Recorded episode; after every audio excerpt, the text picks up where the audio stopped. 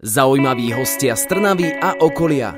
Ľudia, o ktorých ste možno ešte nepočuli, no napriek tomu sú pre nás dôležití. Nahráva podcasty, organizuje semináre a workshopy, spolupracuje so značkami slovenského či celosvetového formátu a hlavne cestuje. Milan Bezmapy je hosťom dnešného ETR rozhovoru. Rozprávať sa budeme o tom, čomu sa aktuálne venuje, ale predovšetkým cestovaniu. Počúvate rádio ETR s Adamom na 107,2 FM jedine v rádiu Éter. Svojho by premenil na prácu snov a je jedným z prvých slovenských travel blogerov. Milan Bardún, prezývaný ako Milan bez mapy, prijal pozvanie do Éter rozhovoru. Nachádzame sa v štúdiu Rádia Éter a rozprávať sa budeme o blogovaní, cestovaní, prepájaní týchto dvoch smerov, ale aj o peniazoch a zážitkoch cestovania. Milan, ahoj a vďaka, že si prijal pozvanie. Ahoj Adam, ja ďakujem za pozvanie, bol to môj sen.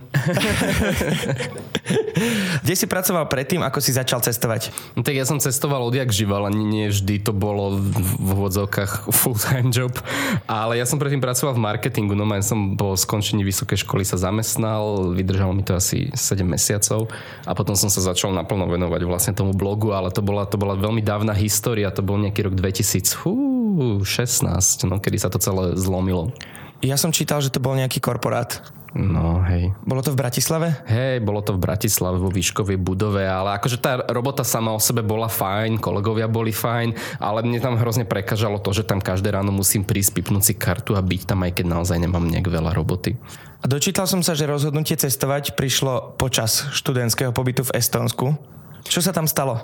No, tam sa toho stalo veľa. Neviem, bol si niekedy na Erasme? Áno. No, tak... Ale len na mládežnických výmenách som bol. Tým mládež, no ja som išiel, no ešte ten klasický Erasmus, čo bol kedysi. Neviem, či teraz ešte stále je už iba nejaký Erasmus plus, tuším. No, to je jedno, ja som tam bol a vybral som si Estonsko a to bolo v čase, kedy všetci boli cool a chodili do Viedne, do mhm. Ríma, mm-hmm. do Madridu a tam svietilo Tartu na tom, na tom zozname, na študijnom oddelení. A ja tak kúkam Tartu, to kde je na juhu Estonska, tak som sa tam zapísal, že však idem, lebo však neviem, čo tam je.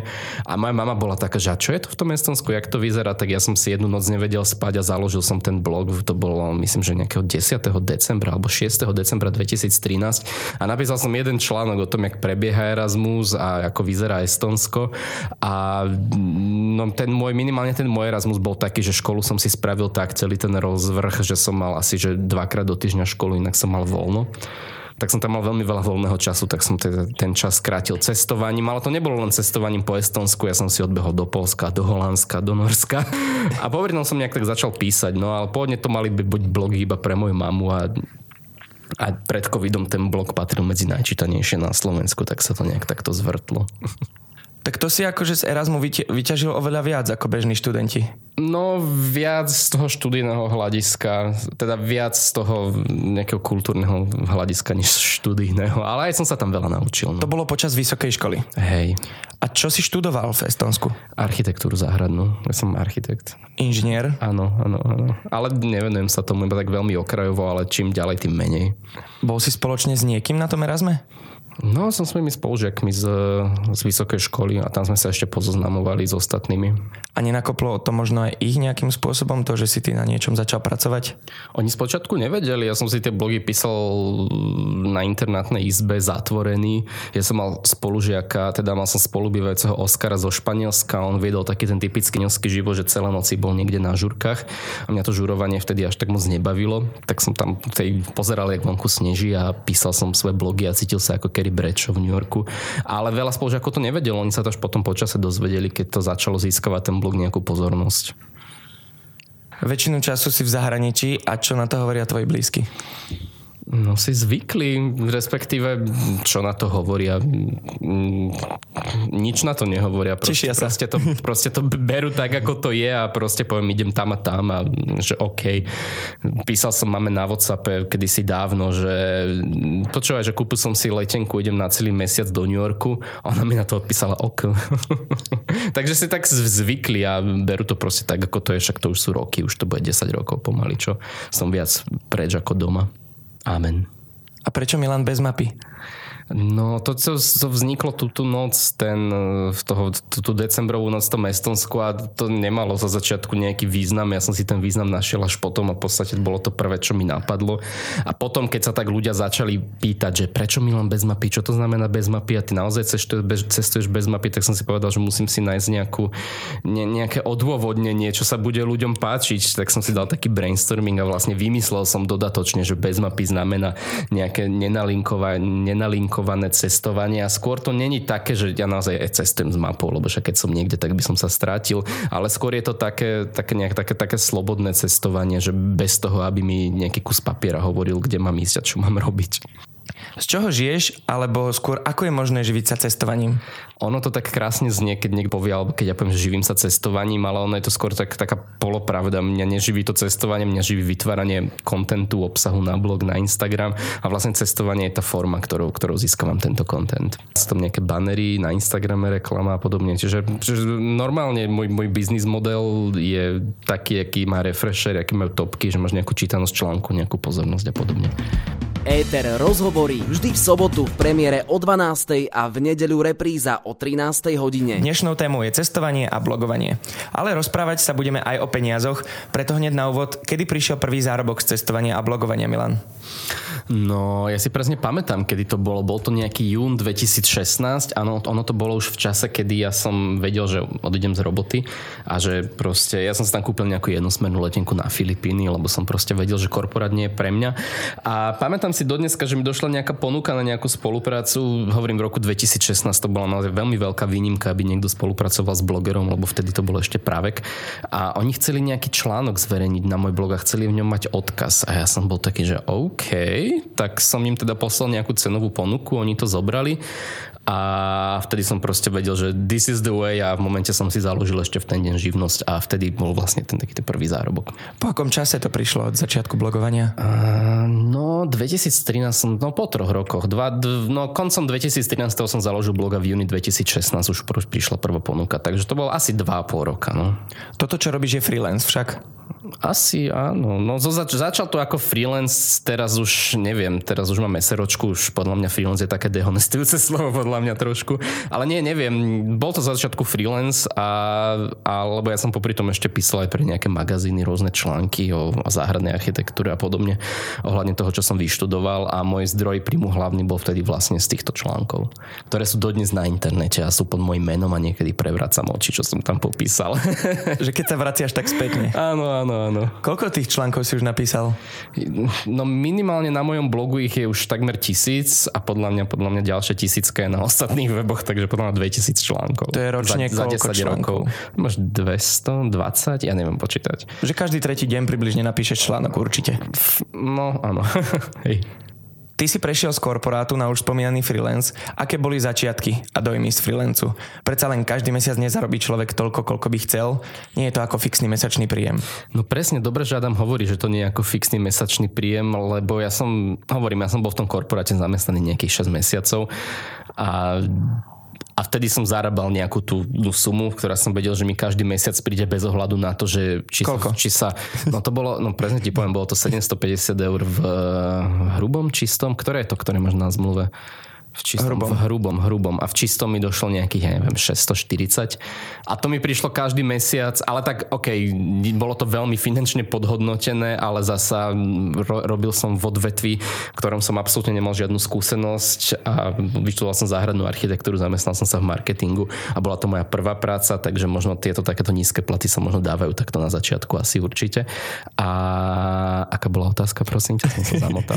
Aké boli tvoje dojmy ja, z freelance? Moje dojmy. No a vlastne vlastne ja som sa za týchto nejakých 6-7 mesiacov mi chodil taký ten pravidelný plat, bez ohľadu na to, či som sa pretrhol alebo nie, takže samozrejme, že som sa prestal pretrhávať počase, keď som si uvedomil, ako, ako to funguje, ale ma to veľmi demotivovalo tak som si veľmi zvykal na to, že keď som sa teda rozhodol začať freelancovať, že každý mesiac mi prišla iná suma na účet a a bolo to také, že som si začal tvoriť finančnú rezervu, ktorú, lebo som vedel, že jeden mesiac môžem zarobiť 0, ďalší mesiac, ja neviem, 1500 eur.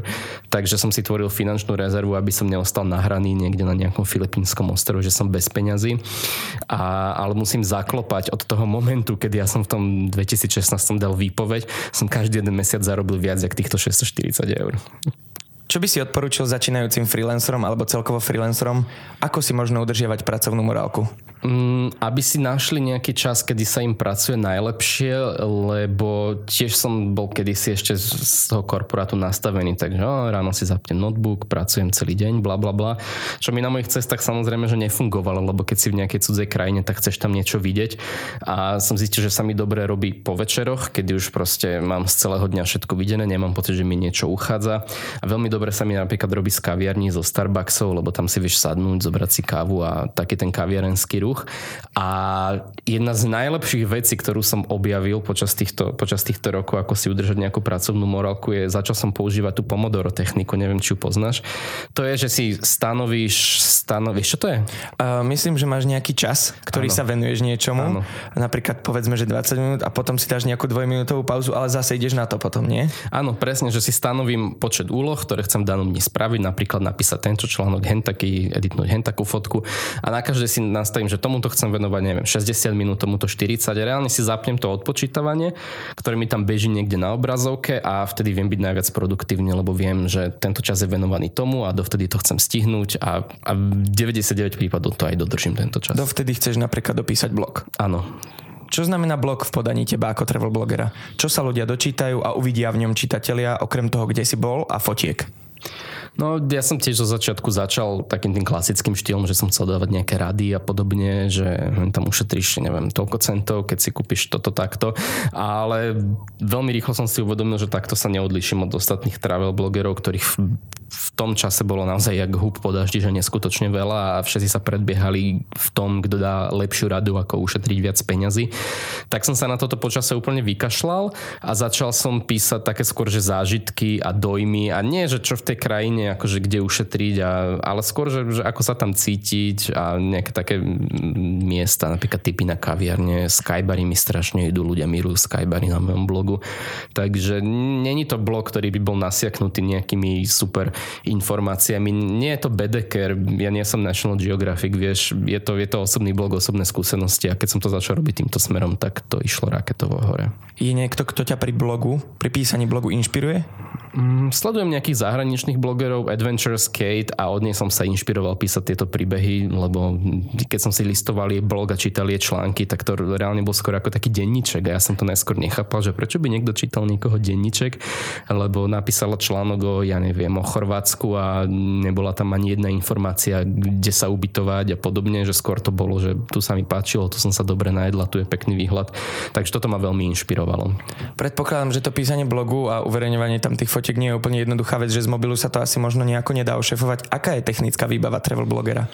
Hej, z mobilu sa to nedá ošefovať, lebo predsa len je pohodlnejšie písať na počítači, čiže ja mám vždy všade so sebou notebook fotoaparát, statív a potom samozrejme mobil. Kedy si som nosil aj GoPro, lebo sa mi páčila tá široká, široká no, lens, čočka, je to po slovensky. Mm-hmm. No, no proste ten široký záber, ale už som ho prestal používať aj doma v šuplíku a práši sa na neho. Čiže určite klasika, notebook, statív, foťak, mobil. A podľa čoho vyberáš destinácie? No kedy si som si vyberal podľa lacných leteniek, že to bolo také, že, ú, že tu stojí letenka 300 eur a nebol som tam a na to, ako to je ďaleko sa to oplatí. Ale ja už som navštívil vo svojich 30 rokoch všetky krajiny, ktoré som chcel, okrem Grónska, kam, kam sa niekedy chystám, neviem kedy. A teraz si vyberám skôr podľa toho, že sa vraciam na miesta, kde sa mi páčilo. Budúci týždeň idem do Argentíny a na to sa veľmi teším. Čiže chodím na miesta, kde sa mi páčilo a chcem ju objavovať viac a hlbšie. Je to asi taký nejaký prírodzený vývoj toho, čo robím, lebo už, už nie sú krajiny, ktoré by ma vyslovene že lákali, že ježiš, musím tam ísť, vieš. Počítaš si výdavky na tvojich výletoch? Čo výdavky si nepočítam, skôr som taký, že nesnažím sa ani rozhadzovať, ani šetriť, nech, nech si tú krajinu užijem, ale nech ani na tom neskrachujem. Z, z okolností, keď som bol dva roky dozadu naposledy v Argentíne celý mesiac, tak som chcel vedieť, koľko ma to stojí, tak som si zapísal všetko, od letenky cez stravu po ubytko a dokopy to bolo nejakých 3000 eur za mesiac. Počúvate Rádio Ether s Adamom a dnešným hostom Milanom Bez mapy. Rádio Ether. Milan nám už povedal, čo to o travel bloggingu, spomenul aj to, ako začínal a kedy prišiel prvý zárobok. Aký výlet bol najdrahší a kde to bolo? Myslím si, že to bolo New York City, tam som išiel na celý mesiac a trošku ma to prekvapilo, ale tak všetci vieme, že New York je drahý a podľa mňa New York si musí človek tak dať za odmenu, lebo je to jedno z najdražších miest sveta a pamätám si, že som za ubytovanie som tam nechával nejakých 50 dolarov na noc, ale, ale stálo to za to, akože New York je perfektný a patrí k mojim najobľúbenejším mestám sveta. Koľkokrát si bol v New Yorku? No to nemám zrátané, ale viac ako 10 krát určite. Mal som pred, ešte pred covidom takú tradíciu, že každý rok tam idem, že jedenkrát, aspoň na týždeň, ale minulý rok sa to nepodarilo a tento to už tiež nestíham. Bol si tam viackrát ako v Prahe? Áno, ale vážne. To naozaj? Áno. A naopak, aký bol možno najlacnejší výlet a kde to bolo?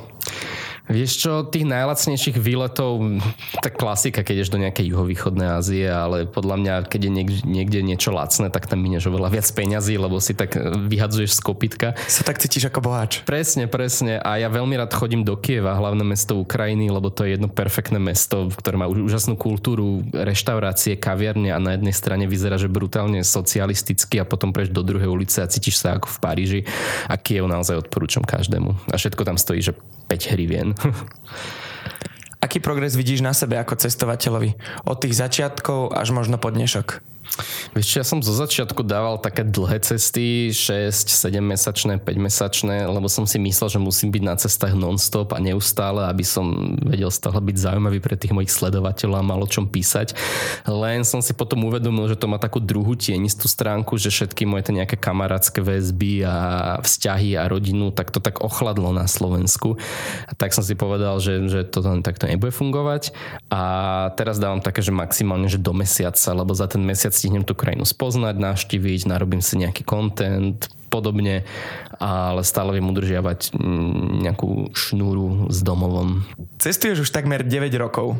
Ako dlho ešte plánuješ cestovať? Do, o, do dôchodku nie je odpoveď. Ja, ja si mi to prekazil. No, tak to je taká otázka, ako keď ja sa ťa spýtam, že ako dlho plánuješ chodiť ešte do roboty. Mne ten, ten blog, to cestovanie vynášam, živí ma to, takže prečo by som s tým mal končiť a rozmýšľať, čo bude potom. Budeš nosiť aj rodinu so sebou na cesty? A nie. ja cestujem sám. Aké destinácie odporúčaš pre Slovákov v zime? No... Keď sa to už tak blíži tak všetci chodia na tie Kanárske ostrovy, lebo tam vieš kúpiť priame lety z Viedne spiatočne za 150 eur, keď sa podarí. Je tam teplo a je to v podstate taká jediná európska destinácia, kde vieš odísť z Európy, kde vieš odísť a stále byť v Európe a byť no že v teplom podnebi. Aj na Kanárskych ostrovoch si bol? Áno, áno. Na všetkých? Tri, trikrát, nie iba na Gran Canaria a Tenerife. Ešte som chcel ísť na ten, ktorý teraz horí, kde vybuchla tá sopka, ale nejak sa mi to nepodarilo, škoda. A ktoré krajiny podľa teba Slovákov že vôbec nezaujímajú? Keď sa tak pozriem na to, jak ľudia čítajú moje blogy a články, tak také tie Lotyšská, Estonská a Litvy sú také pre Slovákov úplne, že podľa mňa absolútne nezaujímavé krajiny, kde, kde nechodia. Aká je tvoja zatiaľ najväčšia srdcovka? Kam by sa kľudne vrátil ešte niekoľkokrát? Uh, toto je dobrá otázka. Je to Argentína. A, a neviem, je to taká kombinácia toho, že sa tam hovorí po španielsky, je to ďaleko, je to Južná Amerika, je to obrovitánska dlhá krajina, kde zo severu na juh máš proste vzdialenosť jak z Bratislavy do Dubaja, čiže no, že 5 hodinový, 6 hodinový let. A tá Argentina ostala taká moja srdcovka. Ja už som ju pred dvoma rokmi prešiel celú dookola, teraz sa tam idem vrátiť začiatkom novembra. Takže to mi tak ostalo v srdci. Tam jedia meso, žijú a sú takí dobrosrdeční, je tam pekne. Ovládaš aj iné jazyky? Po anglicky, po španielsky a veľmi aj bisschen po nemecky, ale to, to nechcem hovoriť. A v Argentíne v ktorom meste si bol? Vo všetkých známych, ale tak Buenos Aires, Ushuaia úplne na juhu, čo je vlastne jedno z najjužnejšie mesto sveta. Mendoza, čo je známe vinárska oblasť, tam sa vyrába to červené víno Malbec, ktoré proste všetci poznajú a ak, ak si fanúšik vín, tak na 100% si o Mendoze počul. A Bariloche, čo je vlastne sever Patagónie, čo bol kedysi nacistický raj a tam to vyzerá jak v Rakúsku, keby si sa prechádzala. Argentínčania odtiaľ sú vysokí modroky blondiaci, lebo tam po druhej svetovej vojne emigrovali všetci tí nacisti, ktorí sa tam usadili. Takže je to taká zmes všetkého tá Argentína. Nachádzaš stále na tých miestach, že o čom ďalej a ďalej písať, už keď si tam možno druhý, tretí, štvrtý krát? Mm, ja to nesilím a keď už som o niečom napísal a nenadchlo ma nič nové, tak nebudem na silu pridávať, pridávať nejaký článok na blog, čiže nie. Zaujímaví hostia z Trnavy a okolia. Ľudia, o ktorých ste možno ešte nepočuli, no napriek tomu sú pre nás dôležití. Prácu snov sa nepodarí získať každému len tak ľahko. Dnešnému hostovi Milanovi bez mapy sa to podarilo a prijal pozvanie do ETR rozhovoru. Moje meno je Adam a pýtal som sa už Milana na jeho začiatky, peniaze, najdrahšie či najlacnejšie výlety a verím, že o malú chvíľu nám predstaví aj svoj najnovší projekt. A aby som nezabudol, na konci mám pre teba pripravené aj menšie prekvapenie, Milan. Ďakujem. Ja by som sa ešte vrátil k tej práci snov. Ja neviem, či to je práca snov. To, čo ja robím, je, že sedím za počítačom, píšem články, editujem fotky. Akože to celé je za tým, nič viac. Vieš. Takže to nebola tvoja práca snov? Je, je, je to práca, ktorý, vďaka ktorej mám nejakú slobodu, ale podľa mňa práca snov je žiadna práca. Takže sa to len tak kategorizuje v článkoch a rozhovoroch, ktoré sú s tebou, hej? Ľudia tomu tak radi hovoria, lebo to vyzerá cool na Instagrame, ale ono to až tak cool nie, aj za tým veľa vecí a presne o tom píšem vo svojej knihe, ktorá vyšla nedávno. Teraz som ťa zaskočil, lebo som preskočil. to vôbec nevadí. Uh, môžeme ísť rovno na tú knihu ale ešte predtým, ako prejdeme na ňu, mi povedz, či sa niečo zmenilo, pretože ty si spomínal v jednom rozhovore, že nemáš rád slovo influencer, ale napísal si knihu, ktorá sa volá Influencer. Áno, názov tej knihy Influencer je tak trošku ironicky myslený skrz to, že ľudia dneska tých influencerov zvyknú strašne glorifikovať a myslia si od nich, že sú to nejakí nadľudia a super cool, lebo to proste tak vyzerá na Instagramoch a na blogu a za môj čas, keď ja som ešte začínal, tak to slovo ani neexistovalo. A hovorím, ten názov myslím tak trošku ironický a mm, už si zvykam na to slovo, ale pár rokov dozadu bolo moderné hovoriť freelancerom digitálni nomádi a podobne. Takže mm, či sa niečo zmenilo, myslím si, že nie. Nedávno si knihu myslím, že aj karstil. Áno. Už je aj v predaji. Koľko kusov sa predalo? Vieš čo, koľko kusov sa predalo zatiaľ neviem, ale vyzerá to, že sa predalo veľa kusov, lebo ľudia sa s tou knihou fotia, označujú ma, zdieľajú, fotia úrivky a zdieľajú na Instagrame. A včera som bol v knihkupectve a bola na poličke top 10 na 7 mieste, tak asi sa predáva. Koľko si nej zarobil? Aha, to ti nepoviem. Milión eur. To dúfam. To bol vtip. Aký nesie odkaz kniha? No, tá kniha nie je o cestovaní paradoxne, respektíve samozrejme, že ten celý dej tej knihy prebieha skrz nejakých strašne veľa mikropríbehov, ktoré sa mi stali počas cestovania, ale celý ten odkaz knihy je proste taký, taký skutočný pohľad na to, čo stojí vlastne za tým, keď človek uh, vystupuje alebo žije taký verejný život na sociálnych sieťach, ktorý sa vybudoval vďaka sociálnym sieťam a blogu. A je to taký, taký pohľad na to, také, také hľadanie hranice medzi nejakou virtuálnou osobnosťou, vlastne tým Milanom bez mapy, ja o ňom niekedy hovorím v treťom rode. A, a vlastne mnou ako človekom, ktorý vlastne ho vytvára a vystupuje pod tým menom. Občas je to taká schizofrenia trošku. A tá kniha taký odkaz znesie, že je to hľadanie vlastne medzi virtuálnou realitou a skutočnosťou. A, a potom knižka má ešte takú jednu celú nadnesenú myšlienku, ale to by som nechal čitateľom ako prekvapenie. Ako vznikala kniha? Som ju písal. Wow. Ako počas testovania, alebo si si povedal, že OK, rok, vždy keď prídem domov, tak budem písať? Nie, ja som v roku 2015 si začal spisovať také nejaké poznámky do nejakého Wordového dokumentu, čo ma rýchlo prestalo baviť a som to odložil. A tesne predtým, jak začal COVID, tak ma oslovilo vydavateľstvo, či nechcem vydať knihu. A ja taký, že no OK, že o čom? A vlastne vrátil som sa k týmto zápiskom a spolu sme dali dokopy, myslím si, že na základe recenzií veľmi slušné dielo a som, som naozaj milo prekvapený z, z doterajšej odozvy. Čiže možno prioritou nebolo ani ísť vydať knižku, len tá príležitosť prišla a využil si ju. Áno, ja som tomu prišiel ako slepe kurek zrnu, jak sa hovorí. A kde si knihu písal? Knihu som písal všade. Mm, ja som ju v podstate napísal cez celé tie COVID karantény, ale nesedel som doma, bol som skôr taký, že som si hľadal zámienku na testovanie.